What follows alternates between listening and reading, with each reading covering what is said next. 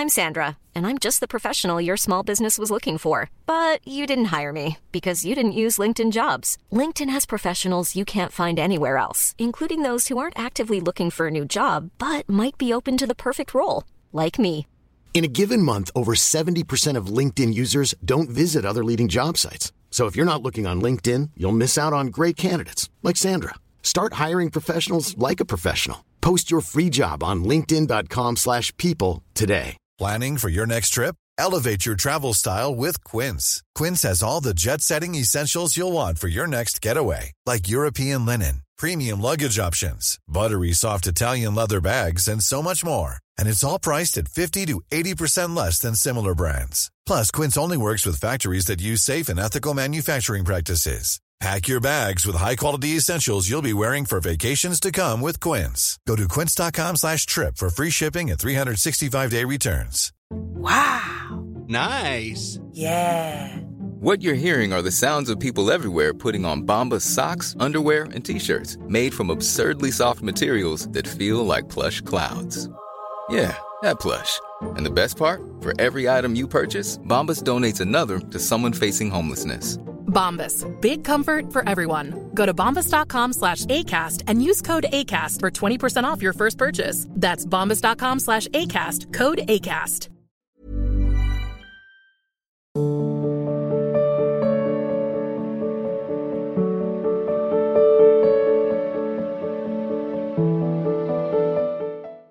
परब जी गुरुग्राम से सदगुरुदेव भगवान के चरणों में दंडवत प्रणाम गुरुजी, मैं गुरुग्राम में जॉब करता हूँ। वहाँ पर जो लोग प्याज लहसुन ना खाते हों, वो तो मिलना दूर की बात। वहाँ ढूंढना पड़ता है कि जो नॉन वेज या शराब ना खाते पीते हों। तो ऐसे समाज में रहकर ऑफ़िस या बाहर अंदर का काम करते हुए कई वस्तुओं का प्रयोग या स्पर्श करना पड़ता है। तो ऐसी परिस्थिति में पवित्रता का निर्वाह कैसे हो और भजन वृद्धि कैसे हो? गुरुग्राम लंका से ज़्यादा तो नहीं है ना? लंका में तो ऐसे ही ज़िंदा मनुष्यों को, ऋषि मुनियों को गाय को ऐसे खा जाए ज़िंदा ऐसे। तांडव मचा हुआ था राक्षसों का, और उसमें भी विभीषण जी ने भक्ति की। की ना? भगवान कह रहे, तुम सरीखे संत प्रिय मोरे, धरो देह नहीं आन्नी हो रे हाँ जो रही मुत्तम प्रकृति का कर शकत कुशंग, चंदन विष व्यापत नहीं लपटे रहत भुजंग। अगर आपको ऐसी ज़रूरत भी पड़े कि ये उठा के वहाँ रख देते हैं तो हम नौकर हैं, ये काम कर देते लिए हमारी उपासना से इसका कोई संबंध नाम खाएँगे और ना उसका कभी हम अंदर से आदर करेंगे। नौकर हैं, नौकर, मान लो नौकरी कर रहे हैं, अर्थ प्राप्ति के लिए कोई भी कार्य कर रहे हैं, हो सकता है कि आपकी उपासना के विपरीत कार्य मिले। हिंसा नहीं करनी हमें, पापाचरण नहीं करने, हमें खाना नहीं है, पर अगर हमें परोसना पड़े, ऐसे कार्य करने पड़े तो। एक व्यापार है, एक नौकरी है एक, देखो, सदन जी महान भागवत थे और उनका जो कुल कर्म था मांस बेचना था तो कसाई वाड़े से जाके मांस ले आते थे और तराजू में तौल तौल हर समय भगवान नाम जब हर समय भक्ति। तो कई ऐसे महापुरुषों के चरित्रों में देखा गया कि क्रियाएँ जो हैं, पर वो अपने भजन में तो ऐसे कहीं भी रहो, अपनी निष्ठा से रहो। अभक्ष पदार्थ आप मत खाओ। अगर कहीं ऐसा अवसर पड़ता है कि भाई तो उसमें भक्ति अंतर का विषय है। प्रभु से हम प्यार करते हैं। तो अब जैसे वहाँ बहुत ज़्यादा भक्ति का बाहरी प्रकाश करते तो विरोध हो जाता विभीषण जी का। बड़ी चतुराई से गुप्त ही भजन करते रहे अंदर। रावण के सामने उसकी वो तो बड़े भाई भी था और राजा भी था और ये प्रधानमंत्री थे। श्री विभीषण जी। उत्तम सलाह देते, बहुत अपनी भक्ति को छुपा के रखते। तो जिनको जानना हो तो जान ही रहे थे ना प्रभु की कैसा भक्त देखो, प्रभु से मिल गए जाके। तो अपने को भक्ति का भाव अंतर सुरक्षित रखते हुए जो कार्य हमें पापाचरण में न रत करे, ऐसा कार्य हम कर सकते हैं। खान पान विभाग, हम नहीं खाएँगे, पर अगर हमें सेवा करनी पड़ रही तो फिर। क्योंकि अब तुम कहो कि हमको केवल ऐसा ही कार्य मिले तो फिर बड़ा मुश्किल है। आज का आधुनिक समय, पैसों की ही सारी की सारी बातें हैं। अगर आपको कुछ भी, पानी भी पीना तो पैसे से ही पीना है। नहीं पानी बिकने लगा। आप पहले गाँव में जब कहते थे ना कि देखना एक समय आएगा, पानी बिकेगा तो हँसी लगती थी। पानी कोई बिकने की चीज़ ऐसा लगता था। अच्छा उस समय जब दूध कोई बेचता था तो लगा, कैसा आदमी दूध बेचता है। अरे गाय का दूध कहीं बेचने वाली चीज़ होती है। कभी ऐसा, अब तो पानी बिक रहा है। अर्थ के बिना आपका जीवन ही शून्य माना जाएगा। अर्थ प्रधान समय आ गया है। तो जैसे बने वैसे परिवार का पोषण करो, भगवत स्वरूप मान के। खुद गलत मत करो, गलत खाओ पियो मत। और आधा राधा अंदर से जपते रहो, आगे बढ़ते रहो। भक्ति छुपा के करो। अब ऐसा नहीं तो जहाँ विरोध करोगे तो घर में ही ऐसे हैं। भाई चार भाई हैं तो एक भाई, ठीक से चल रहा है, तीन भाई, शराब पी रहे मांस खा रहे हैं, अब क्या करें, उनसे लड़े क्या? उसे चाहिए कि अपनी भक्ति बचा के चुपचाप भजन करो। अपने अपने कर्म का फल सबको भोगना पड़ता है। को न काहू के सुख दुख कर दाता निज कृत कर्म भोग सुन भ्राता। सब अपने यहाँ कर्म भूमि है। आप अपने खेत में जो बोएँगे, वही आपको मिलेगा, वो जो बोएगा, उसको मिलेगा। अब हम ऐसा तो नहीं कर सकते कि हम जो चाहते हैं, वही सब करें। ऐसा नहीं हो सकता। हम जो चाहते हैं, वो हम करें। हमारा कोई अनुगमन करना चाहता है तो मुझसे निवेदन कर देते कि हम ऐसे चलते हैं। हमारा ज़ोर नहीं कि हम हम जैसा चाहें वो ऐसा नहीं। भगवान का खेल है, माया है, भगवान की सब अपने अपने राग रंग में मस्त हैं। अगर कोई तुमसे पूछता है कि तुम बड़े आनंदित रहते हो तो आप बता सकते हो कि हमने प्रियाजू का आश्रय लिया, प्रभु का आश्रय लिया है। गलत भोजन नहीं करते, गलत चेष्टाएँ नहीं करते, नाम जप करते। भगवान की कृपा से हृदय शांत रहता। अगर वो चलना चाहे तो उसे मार्ग भी बता दिया। अपनी ज़बरदस्ती नहीं दिखानी। हम तो भक्त हैं, ऐसा यहाँ ऐसा नहीं हो सकता, नहीं ऐसा ऐसा नहीं चलता। ये संसार है। अपने को छुपा करके भक्ति करो और अपने को सही रखो, बस। अपने को सही रखने के लिए फिर ढिलाई मत करो। हम दूसरों को कहा क्या संभाल सकते हैं? भगवान जाने जो जैसे चले, नहीं? तेरे भावे जो करे, भलो बुरो संसार नारायण, तू बैठ के अपनो भवन बुहार। हमें भक्ति मिली अपने हृदय को निर्मल करने की। हाँ कोई हमसे दोस्ती करता है चलना चाहता है तो हम बता देते हैं। नहीं करता तो हम उसका विरोध भी नहीं करेंगे। आपका चयन किया हुआ मार्ग है, पसंद है, बाज़ार है। अब हम ये थोड़ी कि हमें जो पसंद हो वही सब कोई खरीदो। नहीं नहीं, बाज़ार है। आपको जो मना सो आप खरीदो, हमें जो मना रहा सो हम खरीद रहे समझ रहे ना? सुखवीर जी, श्री हरिवंश महाराज, श्री आपके श्री चरणों में मुझे अदम का कोटि कोटि प्रणाम। हे भगवान, मैं आपका सत्संग बहुत दिनों, तीन चार साल से सुन रहा हूँ, जिसका जीवन में बहुत बदलाव भी हुआ है। गुरुदेव, मैं अभी कहीं से दीक्षित नहीं हूँ, पर सीताराम नाम जप करता हूँ। क्या बिना दीक्षा से इस नाम से मेरा कल्याण हो जाएगा? विश्वास करो, नाम से सब कल्याण हो जाता है। नाम महामहिम है। नाम में तुम रति करो, अगर नाम को ज़रूरत होगी, तुम्हें दीक्षा दिलाएँ तो तुम्हारी बुद्धि बदल देगा। कई बार सत्संग में कहा, नाम का फल है सच्चे सदगुरुदेव की प्राप्ति होना। और सदगुरुदेव प्रदत्त नाम का फल है, इष्ट में प्रेम हो जाना। तो नाम जब कर रहे हो, मार्ग में हो, भगवान अगर कृपा करेंगे तो मार्ग मिल जाएगा। हाँ। एक के सिन्हा। श्री सदगुरुदेव भगवान के चरणों में कोटि कोटि प्रणाम। भगवान, मैं बहुत नीच और अधम हूँ। मुझ पर कृपा करें। प्रभु मेरे साथ मेरे शरीर की धर्म पत्नी भी आई है। हम दोनों का शरीर क्रमशः रेल ड्राइवर तथा शिक्षिका के रूप में कार्यरत है। हम दोनों संत मत से दीक्षित हैं। समस्त गुरुदेव मेरे ईश्वर ही हैं ऐसा भाव गुरु कृपा से है। अतः आप कृपा करें कि प्रभु हम दोनों नौकरी छोड़कर वृंदावन वास करें। अब प्रभु कुछ नहीं चाहिए सिर्फ़ आप हाँ, चाहिए। बहुत अच्छी बुद्धि काम कर रही है। अब देख लो आपका परिवार निर्वाह हो जाए वृंदावन वास। तो अब अर्थ बाहुल्य समय है। कि आप यहाँ एक कमरा ले सको और इतना अर्थ हो कि आप उसके ब्याज आदि से या हमें लगता है ना ऐसी नौकरी होगी पेंशन आदि मिलती है क्या? तो बढ़िया फिर क्या? छोड़ो वृंदावन। पेंशन का समय हो गया है।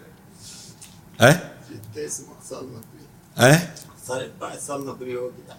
तो इसमें पेंशन मिल जाती है? हाँ तो बढ़िया छोड़ो फिर क्या है? हाँ ठीक है। बिल्कुल जीवन का परम लाभ भगवत प्राप्ति है। यदि ऐसा कर सको तो आपके ऊपर विशेष कृपा है।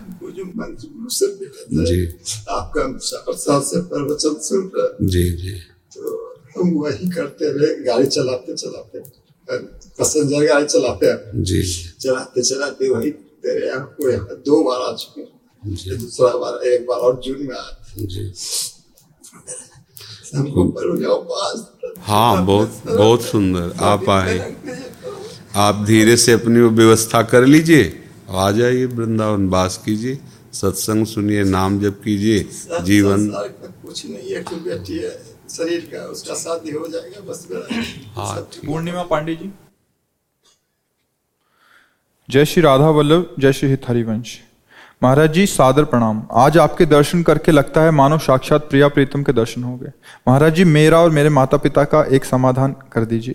मैं विरक्त जीवन यापन करना चाहती हूँ परंतु मेरे माता पिता मुझे विवाह और ग्रस्त जीवन के लिए बोल रहे हैं। परंतु विरक्त जीवन के लिए?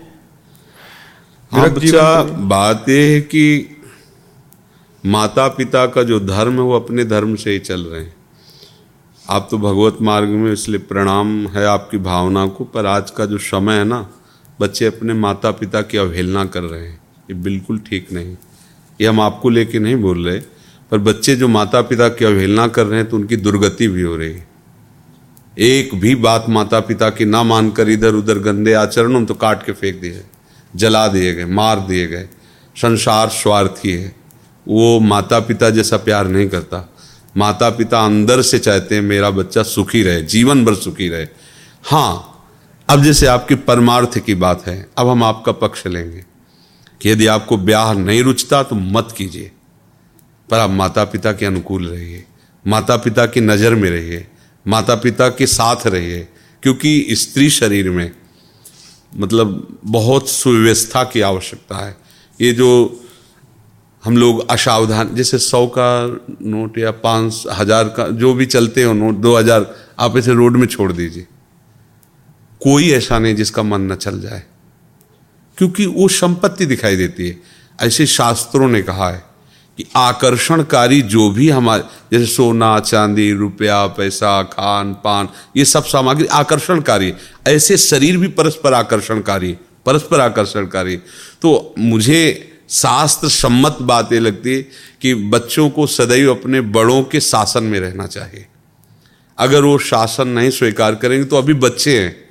वो प्रमाद स्थिति में ऐसे गलत काम कर बैठेंगे जिनका उनको जीवन में बहुत बड़ा दंड भोगना पड़ेगा। आजकल के बच्चे इस बातों को समझ नहीं रहे, आधुनिकता को स्वीकार कर रहे हैं। माता पिता को तो अब माता पिता क्या करें? शांत हो जाते हैं। आपका तो भागवतिक मार्ग है। हम आपको नहीं करें पर प्राय माता पिता के विरुद्ध आचरण बच्चे कर रहे हैं, बिल्कुल ठीक नहीं है। कोई भी, ऐसे कोई राक्षसी प्रवृत्ति के माता पिता होंगे जो अपने बच्चों का अहित करें नहीं तो प्राय माता पिता का भाव यही रहता है कि हमारी सोच रहती कि हम ये चीज़ खेलें, लेकिन उनको लगता है इसके खेलने में नष्ट हो जाएगा, ठीक नहीं है। तो माता पिता का आदर करें। आप वैराग्य भाव से भगवान मार्ग में चलना चाहते इसलिए हम सपोर्ट करते हैं। कि आप माता पिता की ये बात ना मानो कि ब्याह कर लो। क्योंकि अगर तुम्हारी इच्छा नहीं और तुमने ब्याह किया, ब्याह करने के बाद अगर विरोध वहाँ हुआ तो परिवार का परिवार पूरा दुखी रहेगा। तुम भी असंतुष्ट रहोगी। अगर आपकी ब्याह में रुचि नहीं है, अच्छी बात है। पर माता पिता के अनुकूल होकर, उनके सानिध्य में, उनकी दृष्टि में रहो और वैराग्य पूर्वक खूब भजन करो भगवान का। कृपा प्रसाद अनुभव करो। पर आज का समय जो है, थोड़ा सावधानी का है। हम अपने उन्माद में, वासना के उन्माद में समझ नहीं पाते और ऐसे लोगों से मित्रता कर बैठते हैं जो केवल हमारे शोषण के सिवा और कुछ उनके अंदर कोई प्यार नहीं, कोई समा। तभी तो समाचारों में नहीं आता, भाई, आज यहाँ ऐसा हुआ, वहाँ मार के फेंक दिया हुआ कोई प्यार करता है? कौन प्यार जानता है? हमारी चमड़ी को देखकर, हमारे शरीर को देखकर भले प्यार करे, कोई हमसे हमसे प्यार करेगा माता पिता क्योंकि उनको लगता है ना, मेरा बच्चा है। अब वो डांट रहे हैं कि तुम ये जो गलत कर ठीक नहीं है। उनका हृदय जल रहा है, पर वो बच्चा उन्माद के कारण नहीं समझ रहा, फिर परेशान हो जाता है। तो मुझे लगता है कि सब बच्चों को चाहिए कि अपने गुरुजनों की बड़े जनों की आज्ञा का पालन करें।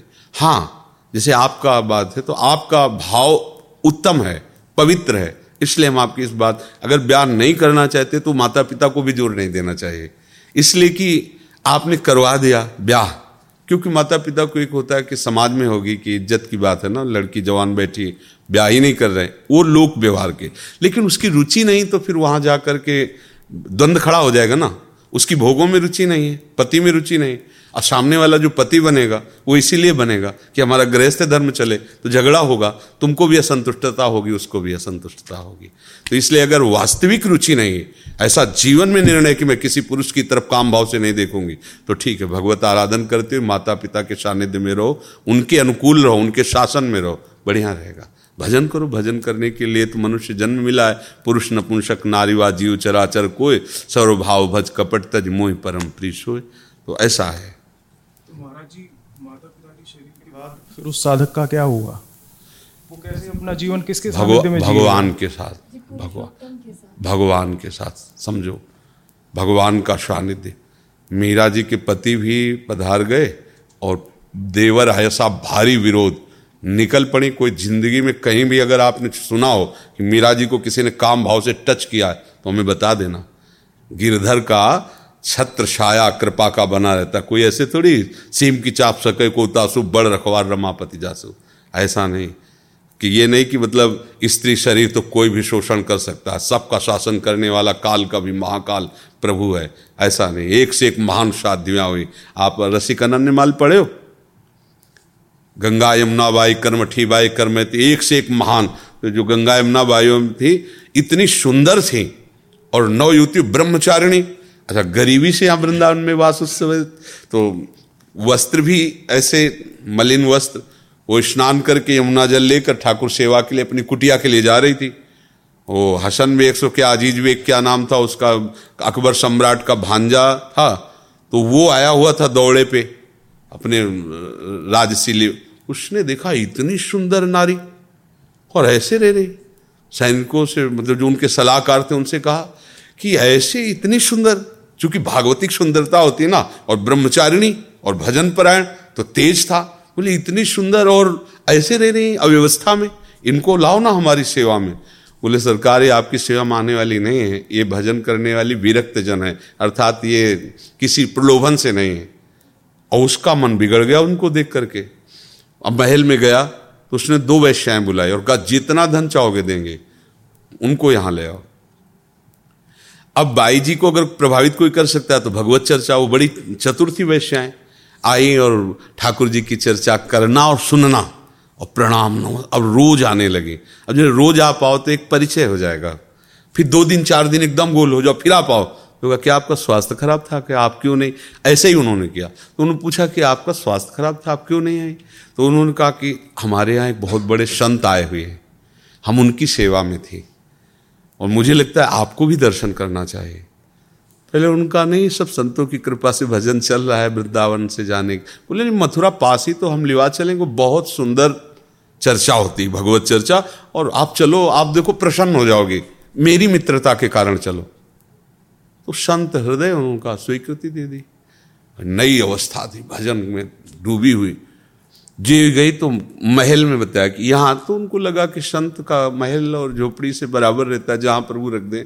जैसे तो शायद होंगे धनी मानी जन उनका आदर करके अंदर रख ले। जो ये अंदर हुई तो बाहर से साकल लगा दी। और अंदर जब प्रयोग किया तो देखा वो, वही उनका भांजा खड़ा हुआ था। दृष्टि देखते, काम की दृष्टि और सामान्य दृष्टि में अंतर होता है। माताओं बहनों में इतनी विवेक शक्ति होती है, एक दृष्टि में पहचान लेंगे, गंदी दृष्टि से देख रहा है या अच्छी दृष्टि से देख रहा है। उन्होंने देखा और उनका सुनो। बड़े प्यार से कहा। ये जीवन राधा वल्लभ लाल को समर्पित है। आगे कदम मत बढ़ा देना, नहीं तो तुम्हारा अमंगल हो जाएगा। तुम हमारा तो कुछ नहीं कर सकते। पर वो राज वैभव से, अब उसको कोई भय थोड़ी था, कोई ज्ञान तो था नहीं। जे आगे बड़ा आँख मूंदा श्री हरिवंश श्री हरिवंश श्री हरि सामने बबर शेर प्रकट हो गया, दहाड़। बेहोश हो गया, पैजामा गीला हो गया उसका। और बाई जी अंतर ध्यान, यहाँ वृंदावन में अपनी कुटिया में। बहुत बार ऐसा भयानक भय, वो आँख खोले तो डरे, आँख खोले तो डरे। सब लोग उनका ये बाई जी का चमत्कार है, उनके पास उनको लाए और कहा, क्षमा कर दीजिए। उनका नहीं, हमें कोई रोष नहीं है, ये तुम्हारी वृत्ति थी। गंदी व्यक्ति तुम्हारी वृत्ति थी, पर हम ये ज़रूर कहेंगे कि जो भजन करने वाले जन है, आप शासक हो, आप इनको ऐसी दृष्टि से मत देखो। जाओ, भगवान तुम्हारा मंगल। तो उनका कुछ भेंट ले, उनका, नहीं, हमें भेंट की ज़रूरत नहीं। तुम ऐसा नहीं समझो कि हम गरीब हैं। परम धन राधा नाम हमारे पास, हमको ये तुम्हारे सोना, चांदी, इन सबसे कोई तो भगवान रक्षक है। ऐसा नहीं, आज तक ऐसा बाहरी दिखावे में हो जाएगा। अगर आप में पूर्ण भगवत निष्ठा है, और पूर्ण भगवत तो ऐसा कोई सीम की चाप सके को तासु बड़ रखवार रमा एक दो शास्त्रों हुई है, शास्त्रों। पति विरोध में हो गया मान सिंह के भाई माधव सिंह, श्री रत्नावती जी की। जो भगवत भक्ति में उतरी तो वही विरोध कर दिए। मोड़ मुड़ा के संतों के बीच में बैठ गए। रानी थी। अब तो बड़ी इज़्ज़त की बात। तो जंगली शेर पिंजड़े में बंद करवा करके। और ठीक रानी जहाँ ठाकुर जी की सेवा कर रही थी, वहीं दरवाजे पे छोड़ा गया वो ऊपर बालकनियों में चढ़े हुए सब वो सैनिक देख रहे थे, जो लाए थे सिंह को। और जे ही उनका पिंजड़ा खोला गया, सिंह दहाड़ कर निकला। तो दासी जो उनकी सेवा में रहती उनका महारानी, शेर। तो उन्होंने मुड़ के देखा, बोले, सिंह नहीं, नरसिंह, मेरे भगवान आ रहे हैं। वही पूजा की थाल लेकर नज़दीक गए तिलक लगाया, आरती की, माला पिलाया, गाय के बछड़े की तरह खड़ा रहा हो शेर। और बस घूमा, मारी छलांग तो जो लाए थे ना, बालकनियों में खड़े थे, फाड़ के फेंक दिया सबको। और निकल गए कोई ऐसा कैसे हो सकता है? हाँ, हमारी शरणागति ठीक नहीं है, हमारे आचरण ठीक नहीं है तो बाहरी दृश्य में आप कह सकते देखो ये संत है, या ये देखो वो घटना हो गई। उसकी आंतरिक वृत्ति भगवान देखते हैं। आज तक कभी ऐसा नहीं हुआ कि कोई भगवान के मार्ग में चले और अनाथ जैसा उसका व्यवहार हो जाए। हाँ इस बेस का दुरुपयोग करेंगे, अंतर से हम गलत होंगे तो चौड़े पे हमें दंड मिलेगा। भले हम उसमें निरपराध हों जिसमें दंड मिल रहा है, समझना? बाहर से लग रहा है बिल्कुल सौ परसेंट नहीं किया, लेकिन वो भीतर का जो पाप है ना, वो चौड़े पे बिना अपराध के, अपराधी मानकर दंड दिया जा रहा है। भगवान के विधान में कहीं कमी नहीं, पक्का समझ लो। ये बाहरी व्यवहार अलग है। तो जब तक माता पिता हैं तो उनके अनुशासन में रहकर भजन करो, और फिर आगे ठाकुर जी का भरोसा है। तो ऐसा नहीं कि वृद्ध हो जाएगा तो फिर कौन देखेगा? आगे ये नहीं रहेंगे तो कौन देखा? वो तो प्रभु ही देखते हैं ना। अब हम बच्चापन से निकले थे तेरह वर्ष से। आज तक हमारा कौन सहयोगी? वही तो सहयोगी है। उनके सिवा हमारा किसी से परिचय नहीं। साफ़ देखो, व्यवस्था उन्हीं की तो है। हम क्या लाए थे? हम क्या जानते थे किसी को? सब उन्हीं के संबंध से तो है। सब उन्हीं को तो जानते हैं। तो ऐसा अविश्वास भी न करे कि आगे क्या होगा। नहीं, विश्व का भरण पोषण करने वाले भगवान अपने जनों की ऐसी व्यवस्था। अगर आज जो हमारी व्यवस्था है ना होती तो हमारी जानते हो कितनी दुर्गति होती। पीछे आज के दस बारह वर्ष पहले हम वही खा सकते थे जो मांगते हैं। जो मांग के लाए वही, अगर मांगने नहीं गए तो भूखे पड़े रहते थे कुटिया में। दवाई के लिए अगर है तो चार घरों में जाकर वो ऐसे थे जिनसे हम पैसा लेते थे। फिर वो अठारह सौ की महीने में दवा आती थी। आज लाखों रुपया महीने खर्चा है, दोनों किडनी फेल है। डायलिसिस होता है, दवाइयाँ, ये वो, क्या दशा होती? कौन मांगने से देता? लाडली जी उन्हें कृपा कर दी। तो देखो, सैकड़ों लोग सेवा में सब व्यवस्थाएँ उन्हीं। अगर हम अपने बल से सोचते तो मांगने जाना होता था हमें दवा के लिए पैसा। और जब प्राण समर्पित कर दिए कि अब तो मरना ही है, हम गरीब बाबा जी के पास क्या है? ना एक व्यक्ति है हमारे पास, न एक रुपया, न एक इंच जगह थी। जहाँ हम आश्रम में रुकते हो उनको पता चलता है इसकी किडनी खराब तो निकाल दिए जाते।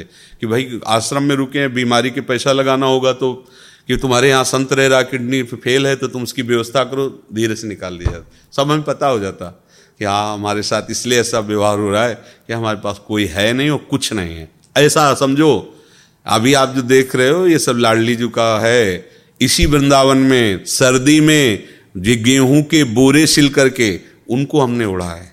मांग के रोटी पाया, जो मिली जैसी मिली है। अगर पाँच रुपये की भी ज़रूरत है तो हमें किसी की तरफ़ देखना होगा। नहीं, ऐसी हमारे पास व्यवस्था। आज हमारी क्या दशा होती? सोचो, क्या दशा होती? दोनों किडनी खराब है। कोई पूछता नहीं, सड़ जाते। पर प्रभु ने उनको, जब जो आवश्यकता, जब उनको ये करवाना था तो ऐसा जब आज है तो ऐसे गोद में रखते हैं बच्चे। सब जवान बच्चे हैं, गोद में ऐसे रखते हैं। मतलब पानी एक पिला रहा तो मुँह एक पूछ रहा। कैसे तुम्हें बताएँ, ये सब कितना प्यार करते हैं? कौन प्यार कर रहा? है मेरे प्रभु। वही स्वरूपों में प्यार कर रहे हैं। मांगने से कोई सौ रुपया थोड़ी देता है। कैसी व्यवस्था होती? श्री जी ऐसे करते कि हमें ये हमारे यहाँ किसी को टेंशन नहीं कैसे चलता है? जब जो ज़रूरत है, बिल्कुल वैसे उपस्थित है, जैसे जादू से नहीं चलता, ऐसे जादू से चल रहा है। ढाई तीन सौ लोगों का बाल भोग, ढाई तीन सौ लोगों का राजभोग ढाई सौ तीन सौ लोगों का शाम के शयन भोग, सबको दूध, सबकी बिजली व्यवस्था, साफ़ के साफ़। किसी से कोई मांगना नहीं, कोई दान पेटी नहीं, कोई पर्चा नहीं, कोई जाएगा नहीं बाहर मांगने के लिए। जो आ गया, आकाश से गिर गया, उसी से हमारा भरण तो इसलिए, और बहुत अच्छे से प्रभु चला रहे। ये नहीं कह सकते कि हमें कोई भी टेंशन नहीं, जिस समय पानी पानी, जिस समय दूध दूध, जिस समय भोजन भोजन। हम ही को नहीं, जितने शरणागत है, सबको। तो इसलिए ऐसा तो सोचे ही ना कि आज के बाद कल क्या होगा। जिसने आज व्यवस्था की माता पिता के रूप में, वही जगत का माता पिता कल हमारी रक्षा करेगा, हमारी व्यवस्था करेगा।